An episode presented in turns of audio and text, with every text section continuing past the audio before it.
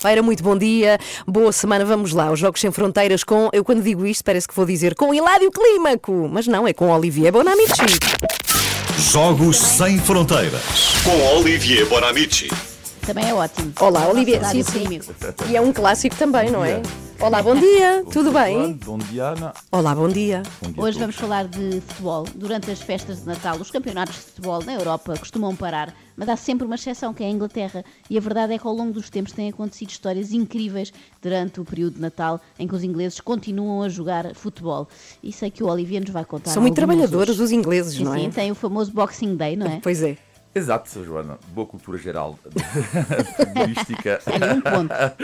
Olha, algumas histórias sim engraçadas. eh, Vamos começar com a Harry Sherratt, que é um jogador dos anos 50, ele jogava no Wigan. Guarda-redes que ele tinha uma obsessão, Harry, eh, agradar aos adeptos. Por exemplo, durante o jogo ele pedia aos adeptos que lançassem rebuçados e cigarros para ele consumir depois. Ele adorava sobretudo fazer uma coisa após o jogo e que ele fazia guerras de bola de neve eh, com os adeptos. Eu imagino hoje em dia isto é impossível. E acontece que um dia, durante um jogo, durante a festa do Natal, eh, ele recebeu um cartão amarelo, eh, o Harry Sherratt, porque estava a fazer na baliza eh, um boneco de neve. O árbitro dizia, mas não, não, há, há limites, há limites, há limites para tudo, Harry, cartão amarelo. Podia dar jeito para defender, não é? É isso. Redes mais boneco de neve. Segundo a história, que é a lesão mais estúpida do mundo eh, e aconteceu também de- um pouco antes das festas do Natal. Desta vez, a única exceção, toda a história tem a ver com a Inglaterra. Desta vez, vamos em França. 2002, o guarda-redes do Paris Saint-Germain, Lionel Letizy, joga Scrabble eh, com os seus companheiros de equipe. De repente, uma peça de Scrabble cai no chão. O guarda-redes do Paris Saint-Germain baixa-se, crack! As costas todas rebentadas. Ele vai falhar um grande jogo depois. Ele vai parar três semanas E é por causa do Scrabble. do Scrabble, ele vai ser gozado por toda gente. Como é que tu tradicionaste? E ele, claro, ele joga Scrabble. E ele diz, eh, neste dia, acabei a minha carreira de jogador de tabuleiro, nunca mais tocou eh, no Scrabble. E eh, agora outra história, que é, que, é, que é o jogo para mim o mais improvável eh, da história, durante o Natal. Estamos durante a Primeira Guerra Mundial, hein, 19 milhões de mortes, e em 1914 aconteceu uma trégua de Natal, uma espécie de armistício, soldados alemães e britânicos que trocaram saudações, canções entre as suas trincheiras, e acontece que dois soldados ingleses tinham acabado de receber uma bola de futebol, começaram a jogar e convidar alguns soldados alemães. Vitória da Alemanha 3-2 e alguns dias depois o massacre da Primeira Guerra Mundial Ai. continuava. E agora? Mas nós- impressionante como uma bola pode juntar pessoas de qualquer facção, não é? Isso é impressionante. Bom, vamos e, lá. E a última história, que esta eu acho que é mais genial, que é a história de Sam Bartram, guarda-redes eh, inglês, nos anos 30.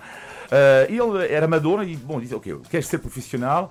Ele vai fazer um teste com um jogo, só que o guarda-redes, ele era médio, o guarda-redes lesiona-se, eh, e ele vai entrar na baliza, ele diz, ok, não tem hipótese nenhuma, e faz o jogo da vida dele, eh, e vai continuar toda a carreira guarda-redes. E em 1937, no dia 25 de dezembro, em Londres, há um nevoeiro incrível, como, como sempre em Londres, mas neste dia ainda mais. hein?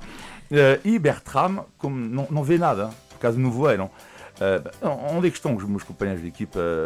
Pensei ele na, na altura. E passado meia hora, um polícia que vai ter com ele, "Oh, Bertram, o que, que, que estás a fazer aqui? Uh, pergunta o polícia e Bertrand diz, "Ah, estou, estou aqui mas não vejo nada. É que o polícia diz "Sim, o jogo acabou a meia hora. é que foi É que o jogo foi cancelado por causa do nevoeiro. Sim, Sim, mas genial. ele ficou, ele ficou lá no nevoeiro. E isto faz-me lembrar uma história inacreditável. Não sei se vocês conhecem Hiro Onada. Onoda. Não, quem é? É um soldado japonês que não tem a ver com futebol, ma- mas que faz lembrar a história de Sam Bertram. Que era um soldado japonês que não sabia que o seu país tinha acabado a guerra em 1945 e ele ficou escondido numa floresta das Filipinas até 1972. Não. Sim, e estranhamente nunca percebi que ele não está, não está no cinema essa história do Hiro Onoda, porque para ele, ele explicou depois, ele só podia render as armas se um superior hierárquico o mandasse fazer, uma vez que ninguém lhe pediu nada, ele ficou escondido na floresta durante 27 anos, pensando em que que a estava em guerra, guerra. que estava em guerra, em 1972, uh, uh, Hiro, já acabou. Podes ir para casa. Obrigada, Olivier. Olha, bom Natal. Igualmente. Bom Natal. Feliz Natal a todos! Sejam felizes para sempre! Beijinhos e abraços! Começa o seu dia com as 3 da manhã. Feliz Natal!